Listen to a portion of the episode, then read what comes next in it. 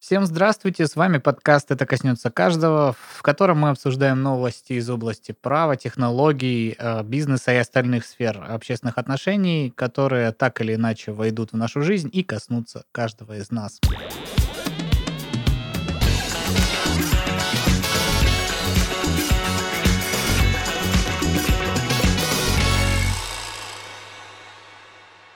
О чудо! Здравствуйте. Мой, мой Здравствуйте, дивный да. друг э, в темной футболке. Э, Один. Сегодня, С да. тобой.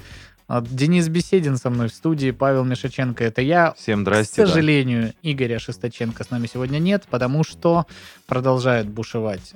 Это беспонтовая э, Это зараза. болезнь под Заморская названием, чума. Да, COVID-19, поэтому Игорь временно отсутствует, но дух его живет, поэтому... Ну, я хотел бы тоже успокоить слушателей, Не в что смысле он... дух его живет в наших сердцах. Ты, кстати, да. А в смысле в том, что он идет на поправку, все будет нормально, но в целях безопасности сегодня мы вдвоем. Мы его на дистанционочку отправили немного. Да, да. Не, ну, да. э, ты не сказал, что он лучше себя чувствует по сравнению со вчерашним, позавчерашним днем. Да, сказал, что идет на поправку, ты пропустил. Я, более подробно хотел раскрыть эту тему. Ну ладно. Да. Вот, поэтому обсуждаем э, новости, которые произошли на этой неделе. Если честно, негативный фон. негативный Ну, информационный да, фон. да. И я вот сразу такую довольно серьезную тему хочу, хотел поднять. Э, Дело в том, что с 16 сентября официально Россия у нас вышла из а, под э, юрисдикции Европейского суда по правам человека. А, Долго мы там находились под этой самой юрисдикцией, то есть э, участие в конвенции ратифицировано было Россией еще в 98 году, э, конвенции, согласно которой э, значит, россиянам дала, дана была возможность, дано было право жаловаться в ЕСПЧ по различным вопросам. Я, И можно вот- тебя перебью, как обычный человек, не имеющий Да. отношения к юриспруденции. Я так понимаю, если решение местного российского суда нас не устраивало, и оно никак не оспаривается, мы могли пойти туда. Нет, не совсем так. Чтобы обратиться в ЕСПЧ, ты должен был, наоборот, исчерпать все возможные методы защиты у себя в стране. То есть ты проходил все стадии э, ну, судебного производства, гражданского, то уголовного, административного или кого, какого бы то ни было другого. Э, вот. Но э, тут проблема в том, что это а, институт был, который защищал скорее, ну, точнее, не то, что был, он успев, успешно продолжает действовать, только теперь э, Без нас. без нас. Точнее, с некой оговоркой. Все-таки некоторые положения продолжат действовать, но вот это, об этом позже. Но смысл был в том, что э, тут имеет место защита более таких высоких гуманистических прав человека, да, то есть это вопросы, связанные там с надлежащим отправлением правосудия, с надлежащим содержанием человека в пенитенциарных за- заведениях, ну, то есть при содержании под стражей, там, в изоляторах, тюрьмах и так далее.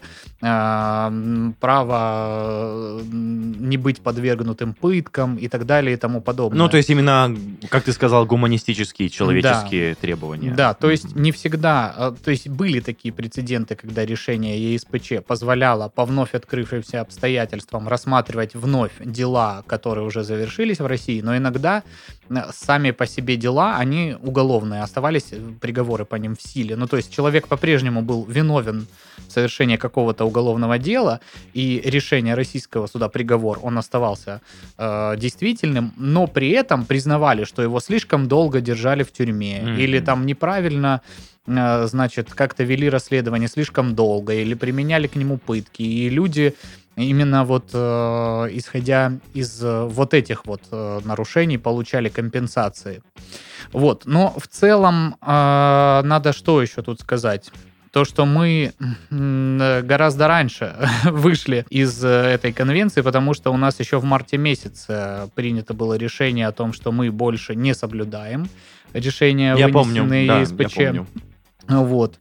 А, Поэтому, ну, так скажем, это уже формальность, которая, ну как формальность. Теперь со стороны ЕС мы, получается, вне этого всего процесса. Ну, такая точечка поставлена в этом всем Да, деле. значит, к 16 сентября Институт права и публичной политики внесен в реестр инагентов, делаем оговорочку, да, подготовил доклад об итогах членства России в Совете Европы. Э, значит, авторы доклада этого посчитали, что за 24 года Европейский суд по правам человека э, более трех тысяч раз признал Россию нарушителем конвенции. И это каждое восьмое решение ЕСПЧ за все время его существования. Это Россия приводит эту статистику? А, это вот приводит конкретно вот инагент, и... вот этот ага. Институт права и публичной политики. Я так понимаю, это какая-то некоммерческая организация, которая... Я к тому, что напоминает, интересно, об этом Россия, да. что все-таки мы не соблюдали эти права. А нет, напоминает как раз-таки инагент. ну да, да. Но это статистика. Я думаю, вряд ли тут кто-то что-то будет э, оспаривать. Значит, дата окончательного прекращения действий конвенции в отношении россиян 16 сентября была определена Комитетом министров Совета Европы еще в марте при обсуждении последствий э, прекращения членства России в организации. То есть Россия сама вышла, да, из Европейского, из, э, вот, э, из Совета Европы, точнее, не из Европейского Союза, там нас не было, соответственно. Участие в конвенции, которая была ратифицирована в 1998 году, как я говорил, позволяло россиянам жаловаться в ЕСПЧ. Теперь суд перестанет рассматривать жалобы, поданные против России на действия, совершенные после 16 сентября. А, то есть, оговорка вот в чем, да, что э, те жалобы, которые до 16 сентября были приняты, и решения, которые были приняты ЕСПЧ э, по делам, э, по заявлениям россиян до 16 сентября, но которые не были исполнены, они остаются mm, в рамках рассма... контроля ну, да, ЕСПЧ. Да. Еще про статистики, про, про статистику, которую вот вышеназванный иностранный агент опубликовывает, значит, э, из, из ежегодных отчетов, собственно, суда она складывается. Э, с 1959 года Европейский суд вынес более 24,5 тысяч постановлений. В 2002 году было вынесено первое постановление против России. Угу. То есть с 1998 года член э, Совета Европы ратифицировал конвенцию Российской Федерации, но первое решение только в 2002 году. Ну, году. То есть 4 года прошло. Если вы конкретно почитаете про процесс э, рассмотрения жалобы в ЕСПЧ, это как и любой судебный процесс, он не быстрый далеко. Далеко, mm-hmm. поэтому проходит э, огромное количество времени. Значит, э, собственно, первое решение, оно э, было по заявлению ветерана ликвидации аварии на Чернобыльской АЭС Анатолия Бурдова. Он добился компенсации в 3000 евро за причиненный здоровью вред. Ну, много или мало, э, ну, решайте, решайте да. сами. Да. Но подожди, неужели российский, российское судебное заседание компенсацию ему никакую не обеспечила. Ну, видимо, обеспечила, но недостаточную, недостаточную да, то есть у нас действуют несколько программ, в том числе э, по, э, значит, жилищным сертификатам э, специалистам, которые ликвидировали последствия да, да, аварии на, и членам их семей. Ну, там тоже есть нюансы, людям приходится иной раз доказывать. Э, ну, в, в любом случае, если ЕСПЧ вынес такое решение, основания на то были. Таким образом, за 20 лет э, РФ выбилась в лидеры по числу зафиксированных судом нарушений прав человека. Каждое восьмое постановление за все время существования ЕСПЧ было вынесено против Российской Федерации. Это около 13% от общего количества дел. Э, больше только в отношении Турции 3820 актов. Но э, Турция ратифицировала конвенцию на 48 лет раньше России, mm. и, соответственно... Ну, тут... у них срок э, партнерства да. больше, скажем так. Значит, чаще всего Россия нарушала статьи конвенции, гарантирующие право на жизнь, запрет пыток и бесчеловечного или унижающего достоинства обращения, право на свободу и личную неприкосновенность, и так далее. В частности, 57,8% постановлений, где признавалось нарушение права на жизнь, были вынесены именно против России. Ну, печальная статистика. Я не думал, что вот так все плохо. А, э, это, конечно, ну, лично меня опять подвергает в некий такой какой-то шок, потому ну, что... Не знаю, mm-hmm. я бы не сказал, что Россия всегда славилась как мы говорим, гуманным отношением к ну, потерпевшим, заключенным. Тюрьмы у нас, конечно, не как э, в Норвегии и Финляндии, это да, да, но 57,8% от всех дел, это, конечно, что-то вообще с чем-то. А, с 2012 года ЕСПЧ присудил жертвам нарушений, совершенных Россией, около 120 миллионов евро, и это не считая рекордных а почти 2 миллиардов в пользу бывших акционеров ЮКОСа. То есть э, бывшие акционеры ЮКОСа также в ЕСПЧ долго э, значит, э, рассматривали их требования. В итоге вот была вынесена, было вынесено решение именно в их пользу. Как сообщает коммерсант, Россия э, на данный момент, не, э, на момент выхода из Совета Европы не выплатила компенсации порядка 74 миллиона евро. Но это также без учета дела ЮКОСа. Компенсации что... потерпевшим? Да, не выплачено до сих Ой-ой-ой. пор. А... Слушай, так это получается, ну, граждане Российской Федерации остается на, скажем так, на суд внутри страны. То есть да. мы больше не имеем права да, выйти за пределы, да, поговорить да. с кем-то еще. Но да. это, мне кажется, далеко не позитивная новость. Я имею в виду, ну, что... э, надо сказать, что мы сейчас в негативном ключе все это рассматриваем, но, безусловно, вот это вот время нахождения в Совете, в Совете Европы, и в том числе под юрисдикцией СПЧ, оно, э, конечно, принесло нам и некоторые положительные моменты, ну, тоже нельзя это отрицать. А, так, некоторые обязательства, э, которые приняла на себя РФ при ратификации конвенции, они были выполнены, либо частично выполнены. Среди них пересмотр законодательства о полномочий ФСБ, вопрос улучшения условий содержания под стражей, а, а также принятие закона о свободе передвижения и выборе э, места жительства. Э, полностью выполнены также такие пункты, как, например, введение законодательной защиты для юристов и передача полномочий по управлению местами лишений свободы и исполнению приговоров от МВД к Минюсту. То есть э, раньше этим занималась полиция, грубо говоря, а теперь у нас есть ФСИН, которая э, ну, в общем, отдельная категория, отдельная инстанция, отдельный институт, который занимается э, полностью контролем уже исполнения наказаний, да. да, и соблюдения прав э, отбывающих наказания. Э, безусловно, большой след и в законодательстве оставила вся эта история Российской Федерации, в частности, под, э, ну так скажем, по инициативе Совета Европы и СПЧ у нас Э, в какой-то части принят закон об альтернативной гражданской службе. Если ты помнишь, ну не знаю, ты, наверное, был еще ребенком. ребенком, но вот э, нас уже активно, в свою очередь, возили по военкоматам, ты с этим своим приписным где-то стоишь, и там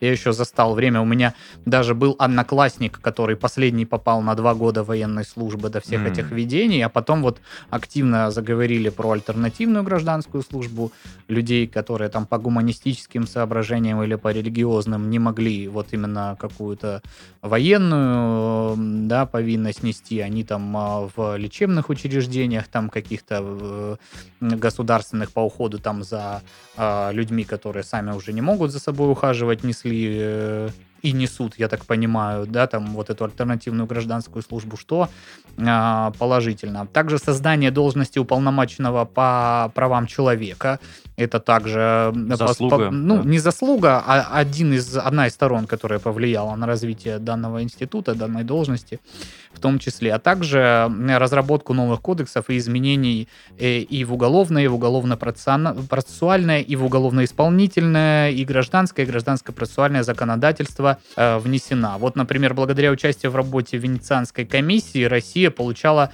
качественную экспертизу в отношении различных законов и законопроектов. То есть специалисты ЕСПЧ, специалисты Совета Европы э, обсуждали какие-то значит, проекты Э, которые предполагалось внести, и давали какие-то свои комментарии, то есть какой-то ну, международный опыт мы в этой части э, почерпнули.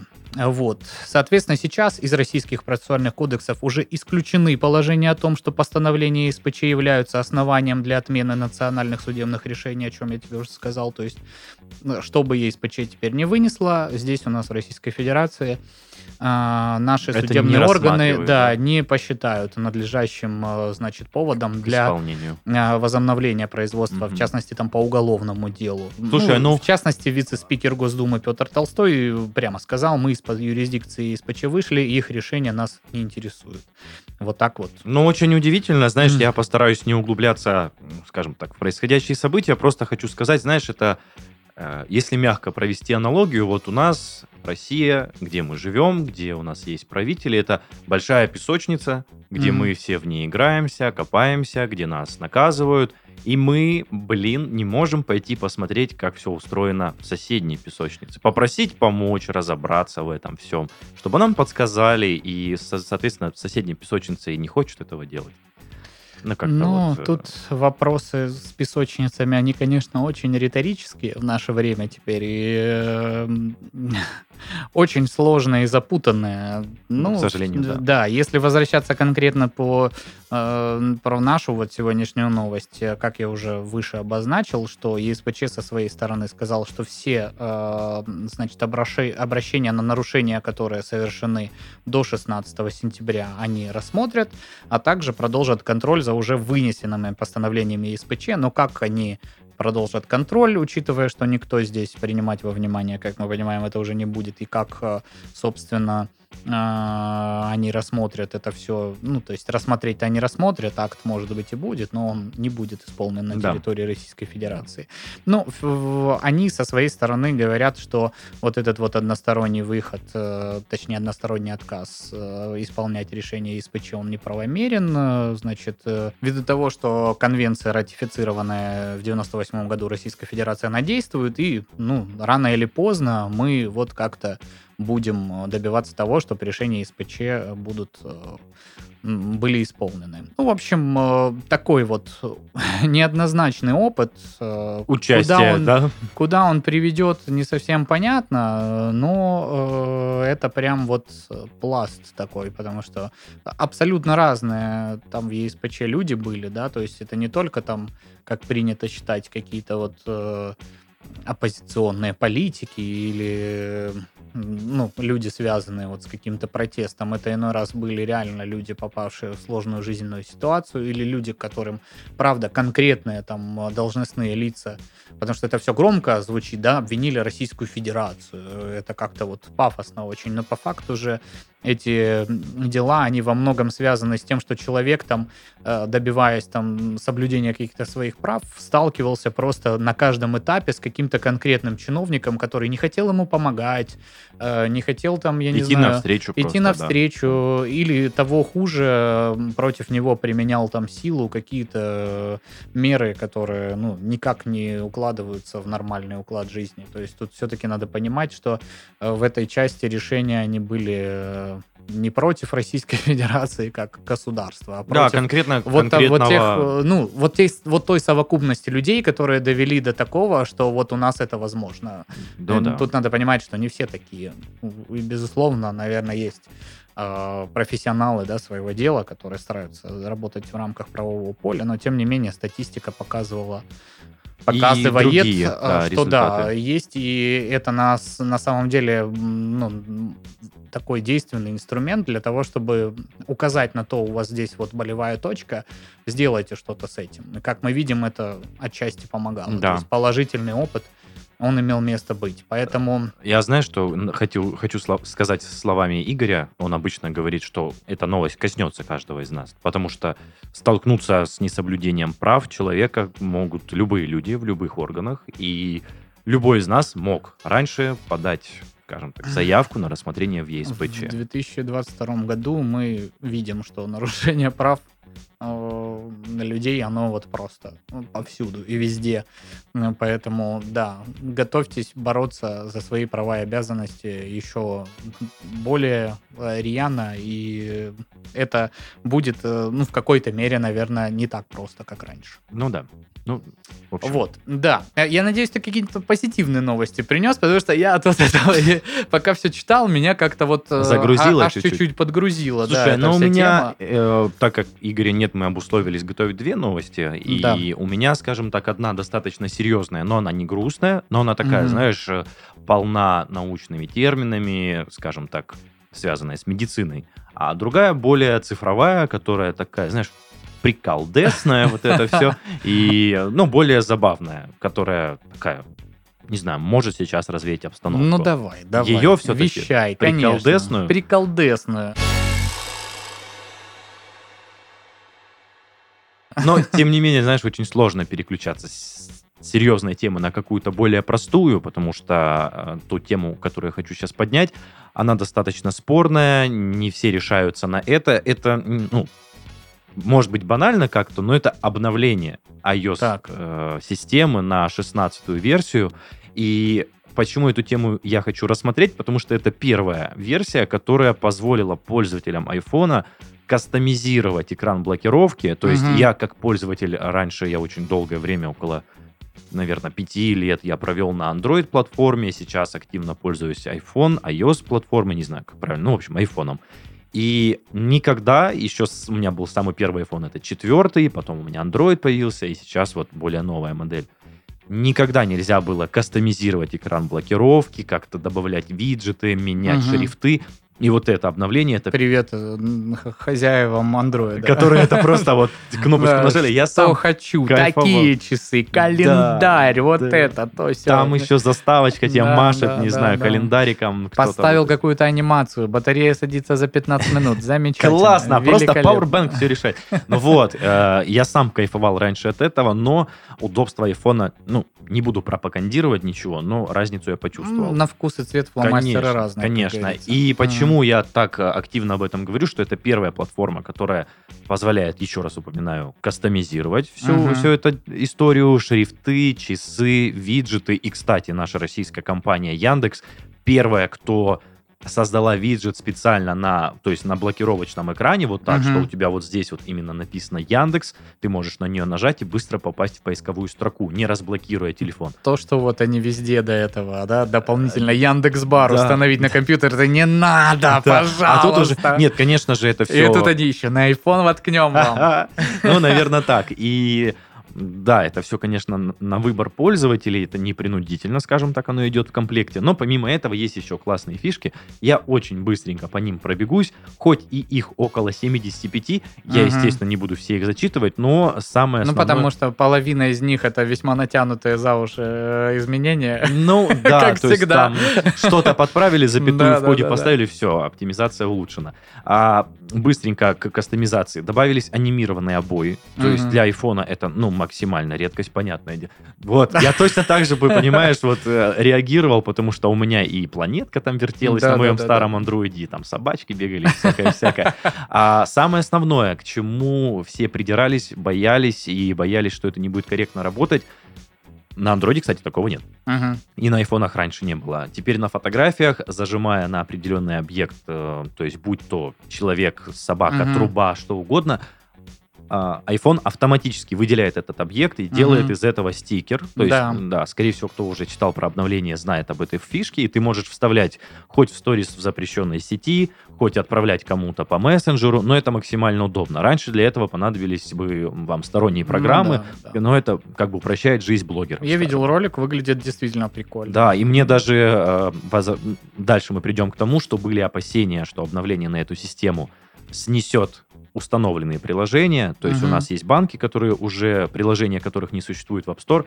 И было подозрение, и даже не рекомендовали многие обзорщики устанавливать это обновление, потому что снеслись бы приложения Сбербанка, Альфа-банка, ВТБ и, по-моему, эти три банка, да, у ну, нас? все те, которые под санкциями, да, Да, и я хотел бы развеять эти слухи, ничего не удаляется, лично есть, я сам не обновился, но есть знакомые, которые обновились, уже спокойно неделю уходят с этим, все, приложения работают, безусловно, нормально. Вот. И этот, э, эта функция выделения субъекта тоже всем вскружила в голову, что как это приложения, которым нужно было платить за эту функцию деньги, сейчас не нужны. Ну, да. Тем более еще и в айфоне. Вот вообще удивительно. Ну, типа да. Мы вам дадим что-то бесплатно, что вообще ну, э, здорово и ново. Да. Как это да. Дальше, что меня всегда поражало, это э, в айфоне предусмотрена функция, что ты не можешь посмотреть пароль от Wi-Fi. То есть э, человек, который один раз его вел, не может нажать на глазочек вот mm-hmm. рядом с этой строк, строкой и сказать, вот смотри, там 1, 2, 3, 4, 5 и mm-hmm. так далее, введи, у тебя получится. Ты когда заходишь в настройки Wi-Fi и у тебя рядышком другой iPhone, у тебя появляется предложение поделиться Да. паролем. Сейчас Мгм. функцию ввели глянуть пароль, собственно, то есть ты Мгм. можешь, ну, как бы, казалось бы, мелочь, но для айфончиков, наверное, это, э, не знаю, снос э, крыши. Дальше. э, общая библиотека фотографий. То есть ты можешь, допустим, со своей супругой и детьми создать... мгм. Да, то есть ты на одно устройство фотографируешь, фотография отображается как у тебя, так и у А другого. раньше нельзя было облачный сервис таким образом Это облачный сервис. тебя- Ну как, это все облачный сервис. э, если я не ошибаюсь, нельзя было. То есть Или раньше- это можно было только в рамках одного аккаунта iCloud, наверное, настроить. Есть здесь речь идет о том, что ты с разными iCloud'ами можешь синхронизироваться. и С разными тебя будет- у тебя будет просто альбом, скажем так, где он там будет называться семейный или как-то Мгм. так. Ты сможешь добавлять пользователей, то, есть мама, папа, я, счастливая семья, там оп, То есть собачка. помимо чата в WhatsApp у вас еще Да, папка общий альбом, общая да. с семейными фотографиями. Примерно так. Хорошо, при- принимается. Да, едем дальше. Э, По мелочи это настройка eSIM, то есть э, электронная сим-карта. Теперь в iOS 16 можно добавить eSIM. Мгм. А, Можно А вот про это Игорь Юрьевич говорил в одном из прошлых выпусков. Да, кстати, очень удобно, но то, что... э, Или кто-то, ну где-то я слышал об этом. То есть физически не будет второй сим-карты. Да, то Ты есть- настраиваешь каким-то образом, даешь доступ э, к оператору какому-то, твоему. да. да. Очень здоровская функция. Мгм. Я попытался ее оформить, но она мне не очень срочно нужна была. Там какие-то сложности, там договор надо было подписывать. Ну, реальное оформление сим-карты, это все Мгм. наши операторы делают, и ты можешь спокойно добавить это в свой телефон без проблем. Но мне кажется, в современном мире удобная штука. Ну да, учитывая, что у многих там два номера, рабочий и личный, и у многих iPhone, и приходится таскать какой-нибудь второй отстойный Тапик, рабочий тапик телефон. такой, да. да. А тут ты можешь все завязать на одну трубку, наверное, круто, да. Да. еще одно из прикольных фич, конечно, опять же, Яндекс до этого давным-давно додумался. Когда ты камерой наводишь на какой-то текст, автоматически появляется перевод. Эта штука теперь встроенная. Так от Гугла разве такого же не было? У Гугла Да. Я всегда пользовался Яндексом. Ну, скорее всего, был. Даже не скорее всего, наверное, сто М. процентов был. Но я пользовался... много раз переводил вот это с китайской лапши. Что же там такое? А ты не помнишь, что, там было? Ну, ну, ну, там обычно, знаешь, очень странно. Он при ну, повторном наведении иногда показывает другое. Да, и ты такой, да что же это такое? Ну, в общем... Ну, потом ты понимаешь, что он иногда заменяет синонимами, в принципе. И, ну, надо, в общем, привыкнуть, как этой штукой пользоваться. То есть сложные какие-то языки он, конечно, может тебе с приколами переводить. Я знаю, что задумался, очень не хватало этой функции, то есть камерой наводишь на текст, и она тебе переводит на уроках английского в наших Да. учебных заведениях. Какой там камеры? Какой ты камерой мог? Только автомобильный наводить в мое время на, Ну, текст в английском А, учебнике. У меня уже в моем языка. высшем послешкольном учебном заведении я пользовался смартфоном для переводов, потому что не в совершенстве знаю английский язык, и вот этой функции максимально не хватало.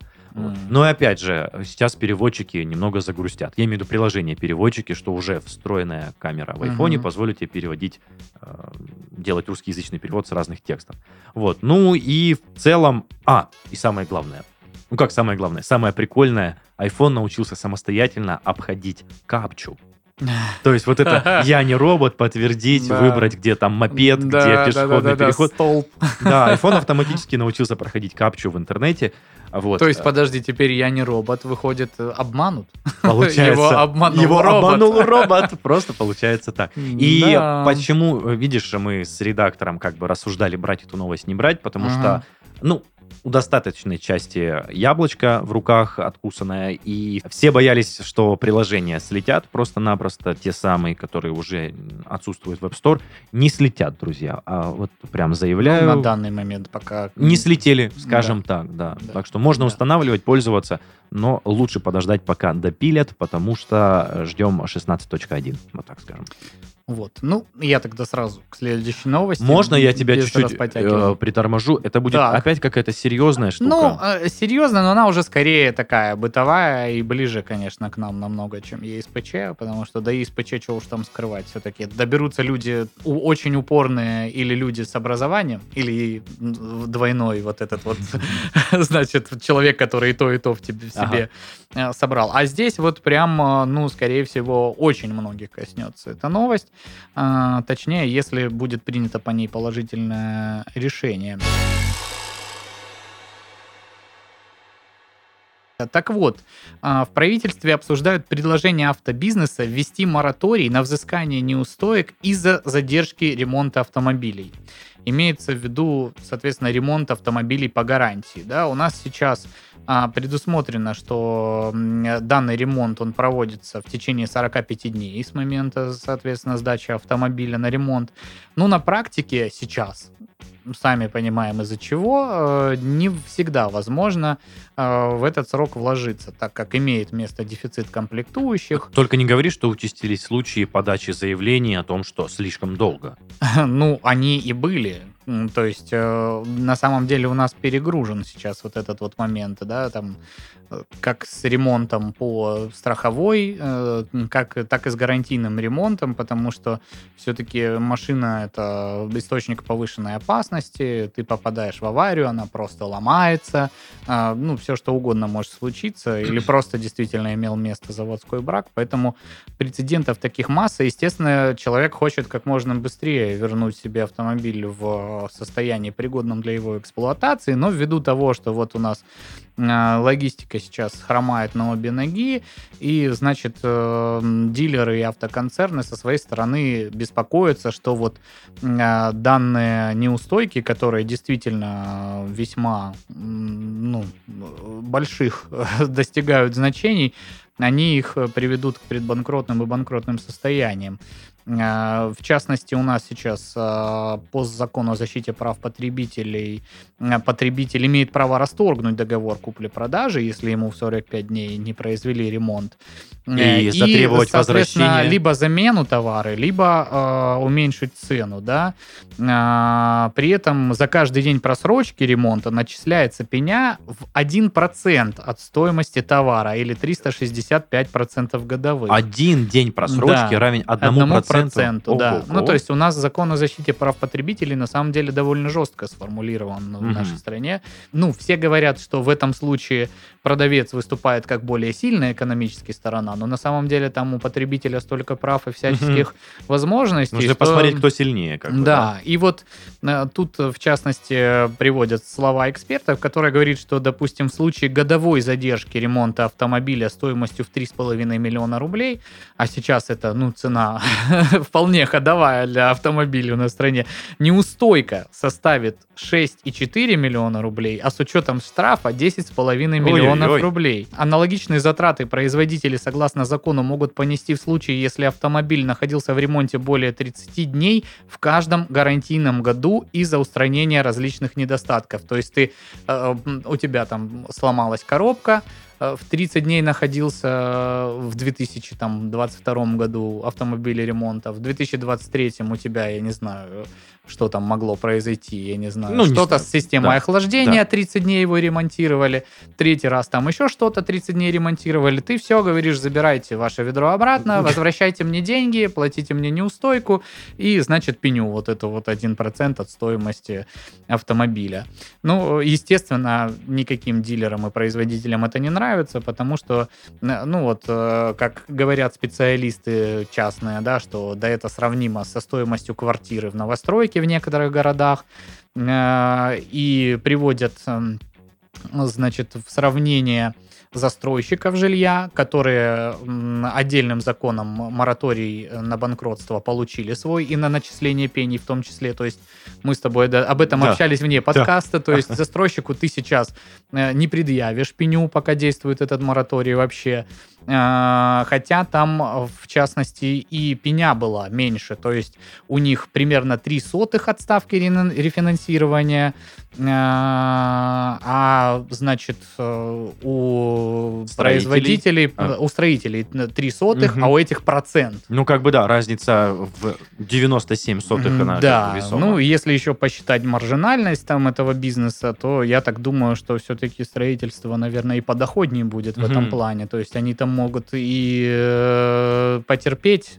ну, в понятно, принципе, что да. они это не терпят, застройщики там со своей в обычные Э, дни без мораториев говорят, что да вы что, эти неустойки, они тоже ходатайствуют в судах о их снижении и так далее и тому подобное. Ты как э, бывший э, да, причастник да, к этому. Да, Я да. знаю, что хотел бы быструю вставку сделать. А ведь действительно ребята, которые занимаются сервисным обслуживанием, они-то не виноваты в этом всем, в Не сложившейся виноваты, ситуации. не То есть, виноваты. и в целом-то требование, ну, имеет место быть. То есть... э, Ну, э, это, конечно, вот мы сейчас рассмотрели одну сторону медали и, собственно, да, мнение коммерсантов и их просьбу. Э, В свою очередь, э, все сразу пошли э, интересоваться в Роспотребнадзор как орган, который регулирует потребительскую сферу, да, и Роспотребнадзор, э, значит, сказал, что неприемлемы эти требования, ничего подобного не будет, никто не будет, э, значит, эту неустойку отменять, э, потому что она, в свою очередь, приведет к недобросовестному использованию теми же дилерскими центрами и теми же из- изготовителями, производителями э, вот этого моратория, да, то есть это, ну, массово будут люди, э, не люди, а организации отказывать потребителю в этом э, с мотивировкой, ну, а что вы нам сделаете? Мораторий, извините. Либо если принимать в... Вот это вот Ли- э, либо, либо если принимать в ремонт, то, то э, сроки будут затягиваться, и конечная дата, она будет отодвигаться, отодвигаться. Ну, неизвестно. то одно, то второе, то третье. Я и, соответственно... еще что хотел сказать, Паш. Вот мы, как пользователи, которые сдают свой товар неисправный, ну, то есть автомобили Мгм. в нашем случае в сервис, вот слушай, но мы же должны понимать, мы же в одной стране живем. Ну, скажем так. То есть я никого не защищаю, никого не оправдываю, но вы знаете, какие сложности с логистикой, как ты сказал. Зачем еще подавать какие-то судебные иски, пользоваться своими правами как потребителя? Да, безусловно, они имеют место быть, когда все хорошо хорошо. Но когда не все хорошо, но... Ну, тут же ж тебе ответят люди, что они же меня не спрашивали, когда я пришел им и сейчас отдал деньги за автомобиль при условии, что цены взлетели там в космос, поднялись на 200 или сколько-то там процентов. Я же купил автомобиль, он же новый. Почему он? Он на гарантии. Вы же гарантию Да, э, конечно. продолжаете э, прописывать, да, вот везде озвученное твое мнение и мое, они все имеют место быть, потому что, мне кажется, есть и та, и другая сторона. Да. Но а еще раз э, подтверждаю твои слова, как бы сказал Игорь Юрьевич, коснется каждого, у кого есть новый автомобиль на гарантии. И нужно быть готовым, наверное, к ожиданию сервисного обслуживания по гарантии. Ну и надо быть готовым, что есть проблема с обслуживанием его в принципе, потому Ну что да. это сейчас мы говорим про гарантийный ремонт, а мы же не, не забывайте, что есть там ТО ежегодное, и оно тоже завязано на комплектующих запчастях. Слушай, ну, никто не отменяет аналогичные детали, вот эти, которые приезжаешь, кошочку, значит, э, в СТО Бурашка, как ее назвать. Он тебе говорит, брат, Все хорошо. все хорошо, сделаем с тебя 3000, будет как новое. И все. Ну, кстати, не знаю. Но я- он же потом тебе и скажет, я вообще тебя первый раз вижу. Что- слушай, вот что можно- там у тебя отвалилось, я не знаю. Можно я вот э, немножечко постараюсь переобуть тебя в этом плане, что а, и долгое время, когда жил в Крыму, я нашел автосервис, на который я лечил сначала свою первую машину, потом вторую, потом третью. Первая была АвтоВАЗ, то есть все как положено. Блин, не подкачал человек, хоть он и был... а, м, я Ну, не я знаю, понял. как правильно сказать. Да, ну, э, смысл в том, что, конечно, есть и мастера частные, конечно. очень добро- добросовестные, но тут, как говорится, на страх и риск. Ну да. Э, Потому что ты можешь как напороться на самородка, который на свою репутацию работает, так и человека, который из тебя возьмет максимум денег э, единоразово. не Ему выпишет важно- тебе чек. Ему не важно, что ты приедешь э, там второй раз, третий, ему важно заработать, а дальше... Чтобы все я можно Да. было побужбанить. Вот, это. поэтому вот Да. такая новость. Берегите Себя и своих железных коней, да. Хорошо. Э, Мы прям сегодня с тобой как эстафету передаем. То есть ты заканчиваешь, я продолжаю. И мною обещанная новость из... э, Даже это, наверное, не медицина, а... Ух ты, вмешательство в ДНК, что ли? Боже мой. Э, На нас- начало фантастического фильма какого-то. Ну, у меня, как обычно, фантастические новости. А, все мы знаем, что есть болезни, которые, грубо говоря, передаются по наследству. Мгм. э, отчасти твой иммунитет не способен справляться с какими-то сложностями, потому что у твоего родителя было с иммунитетом не все в порядке, или у твоего прародителя, ну и так далее. А ученые института, иммунологи и физиологи УРАН, прошу прощения, УРО-РАН, а, разрабатывают, это на минуточку российские, Мгм. российские ученые, а, разрабатывают методы генетической диагностики и терапии болезней, вызванных первичным иммунодефицитом. Это врожденное нарушение работы одного из нескольких звеньев иммунной системы, которое предрасполагает к развитию частых, а, затяжных, тяжело поддающихся лечению заболеваний, причем не только инфекционных, но и аутоиммунных, э, и аутовоспалительных, и онкологичных, прошу прощения, онколо... онкологии, в общем, да. давайте так. А, например, системная красная волчанка, различные васкулиты, хронические пневмонии, даже выпадение волос. Я сейчас постараюсь вкратце пробежаться по тезисам, то, что э, лечение таких болезней обещает стать более эффективным при помощи замены генетических дефектов в ДНК человека. Об этом рассказывает э, научный сотрудник кафедры иммунохимии Михаил Болков. И в настоящее время описано более 500 молекулярных генетических дефектов, которые влияют на иммунную систему. Мы знаем, что около двух жителей Земли, 2%, естественно, жителей Земли, так или иначе страдают от недугов, связанных с иммунной системой, но они не могут определить, откуда это. То есть они ходят по специалистам, но не понимают, откуда болезнь. А потому что еще таких лечения и диагностика таких болезней, откуда они берутся, то есть она еще не изучена, то есть она не внедрена еще в нашу медицинскую вот эту практику. систему, да, и практику. А, поэтому наша задача заключается в том, чтобы исправить это нарушение в клетке, сделать заплатку, скажем так, на месте генетического дефекта, и для этого мы берем фермент, который защищает от вирусов бактерий и распознает последовательности нуклеиновых кислот в РНК вируса. Ну, немножко сложно, наверное, звучит. Ну, то есть, грубо говоря, из веточки ДНК вынимают кусочек, ставят заплаточку, и это все лечится. Но mm-hmm. есть э, такая поправка, что такое лечение э, на уровне ДНК, оно не, необходимо внести поправки в, закона, в законодательство. То есть mm-hmm. э, нужно спрашивать разрешение, скажем так, у родственников, у самого... Но это и сейчас такое введено, но э, в системе законодательства должно быть разрешение о медицинском вмешательстве в ДНК-код угу. человека. То есть это уже, можно сказать, новый уровень развития медицины, что болезни лечатся на уровне ДНК. А, пока еще это не введено, то есть это пока только придумывается, но уже наши ученые прям стремительно к этому идут. Обалдеть. Ну, и знаешь, что я хочу сказать? По-моему, и раньше существовало, или, по крайней мере, разговоры были об этом, но почему меня это наткнуло, вот именно привлекло внимание, что именно российские ученые э, свою систему разрабатывают, которая вполне возможно будет работать. Я обалдеть вот почему сказал. Мы только что с тобой обсуждали, что у нас бампера не могут довести ввиду логистики, и поэтому отремонтировать машины не могут. А мы с тобой в следующей новости обсуждаем, что вот... Э, ремонт системы ДНК. Ремонт системы ДНК, да, заплатки, э, значит, РНК и все такое. И ты такой, чего? Чего? Чего? Ну, я согласен, знаешь, вот мы с тобой, а, ты постарше будешь, и мы родились, скажем так, до 2000-х годов, когда еще там кассеты в прокат давали, да, вот это все. Было, ты, было, было. И ты сейчас такой, в смысле, э, кусочек кода ДНК вынимают и пластырь лепят туда? Ну, хотя, ты знаешь, я вот э, как раз вспомнил, ты почему-то эту тему затронул, затронул, и у меня прям перед глазами Флэшбэк. тот самый прокат. Я беру, э, значит, кассету «Доктор Джекил и миссис Хайд». Ты был даже такой помнишь, фильм, ты... был такой фильм нулевых, то есть есть книга "Доктор Джекил и мистер Хайд" классическая, когда там ученый делает сыворотку или зелье, кто знает, поправьте в комментариях. Ну, в общем, а это голливудский такой фильм, когда тоже ученый делает себе сыворотку, но он превращается в женщину, когда ее выпивает, а не в жуткого монстра, как в этой книге. И вот там вот в целом начало, что тоже на экране монитора вот эта вот цепочка ДНК, и там что-то он достает, что-то меняет, и что-то что-то получается, это вот в основе. И это все показывалось как супер какие-то, ну вот, новации будущего. Ну, буквально там сколько это было, 15 там лет назад, да, 20 может быть. А сейчас вот люди собственно, этим и занимаются. Ну да. Вспомни еще а, в Человеке-пауке в первой да, части, там да. же отделялась вот эта человеческая, человеческий код, человеческая клетка, и вставлялась вот эта синенькая с красненьким да. паучья, да, да. и вот это все было очень круто.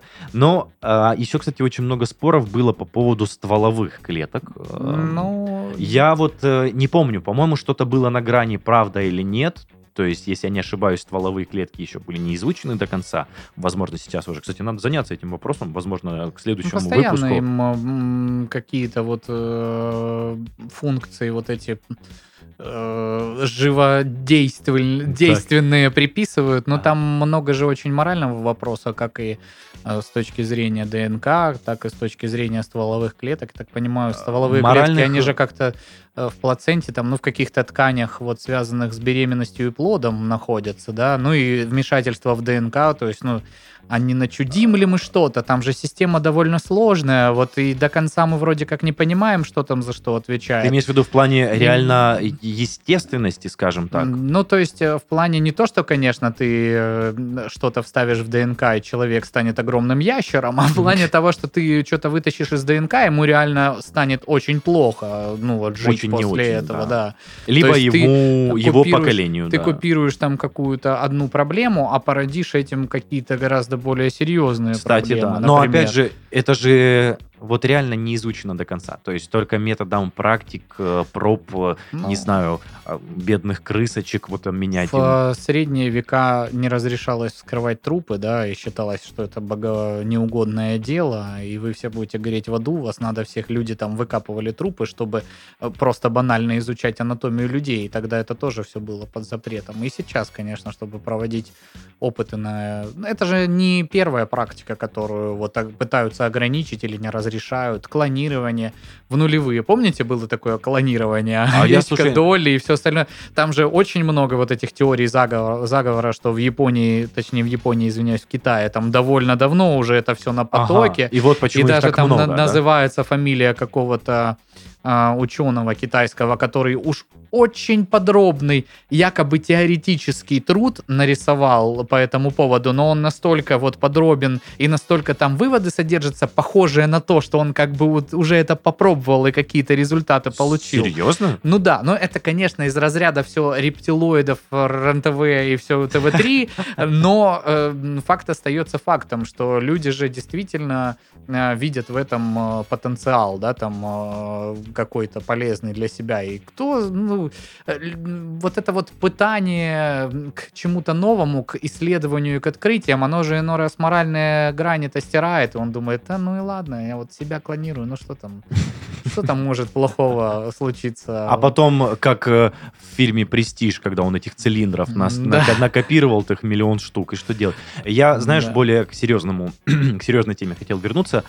Ну, представим недалекое будущее, что если исследования в сфере ремонта ДНК все-таки получились, и представь, если еще и, в, скажем так, в утробе матери получится э, у ребенка выяснять Мгм. какие-то отклонения, если они, не дай бог, будут, и ты уже на стадии рождения Да. рождаешься, скажем так, идеальным человеком, как биологическом, биологическом вид, вид. Это вот Да. сегодня просто ты меня э, опять отправляешь вот в пучину кино, кино нулевых. Есть классный фильм с Джудом Лоу, называется «Гатака», и там вот э, как раз вот это вот, э, то есть ты уже можешь планировать ребенка и вносить изменения в Его модификацию, да. И там история о том, что родители одного сделали значит, э, естественным путем, и он там плохо видит, и что-то там у него куча там болячек и всего остального, а второй вот, значит, идеальный. А в обществе, которому он оказывается, когда вырастет, Он э, был не готов. те, которые естественным путем родились с недостатками, они как бы люди второго сорта. Они занимаются уборкой, там каким-то мелкоквалифицированным трудом, а он, он хочет э, полететь на космическом корабле к звездам. И вот как он себя выдает за человека, который, значит, э, тот самый модифицированный с идеальными данными. Показателями, да? Да, и вот, вот это прям то, что ты рассказываешь, буквально. Это вот тоже люди вполне себе Ну, э, об этом мыслили и хотя бы в плане фантастики представляли, как это может быть. А сейчас мы потихонечку А сейчас мы серьезно это обсуждаем. Еще быстренько добавлю от себя, что такая философская мысль, что к чему же все это приведет? Ну, то есть, э, мать природа придумала нас такими, какие мы есть, с отклонениями, с болезнями, с какими-то недугами, э, ну и с преимуществами какими-то. Кто-то сильнее, кто-то умнее, кто-то выше. Ну, то есть, э, компенсируется разница в обществе различным, скажем так, э, колоритом людей. А сейчас, когда все будут рождаться идеальными, к чему это... Ну, просто, опять же, философские размышления, к чему это приведет. То есть все будут идеальными, все будут сильными, все будут умными, красивыми и что? Ну, может быть, тогда будет все спокойно, и мы будем жить в радости, дружбе и без Я об этом не подумал. вот этих вот различных других историй, которые бы не хотелось, чтобы происходили. Может быть, будет так. И сейчас должен... Берегите себя и своих близких. Ну, лирическое сегодня Да, какое-то ну, кстати, да, согласен. Ну Но у меня на этом все. Спасибо. И тебе спасибо, Спасибо эти за диалог новости. чудесный. Господа, вам спасибо за просмотр. Э, Напоминаем, что подкаст «Это коснется каждого» есть на практически любых платформах, где представлены подкасты. Э, Также мы выходим на YouTube. Э, Добро пожаловать в комментарии. С удовольствием там с вами дискутируем. Особенно Игорь, который отсутствует. Но Да. я уверен, если надо будет, он ворвется. Если кого-то интересует, мы сами не знаем, последний, предпоследний ли это выпуск или... Да это и не важно. Да, мы пока есть, и вы у нас тоже есть, так что Да. спасибо. А на сегодня все. Счастливо. Пока-пока.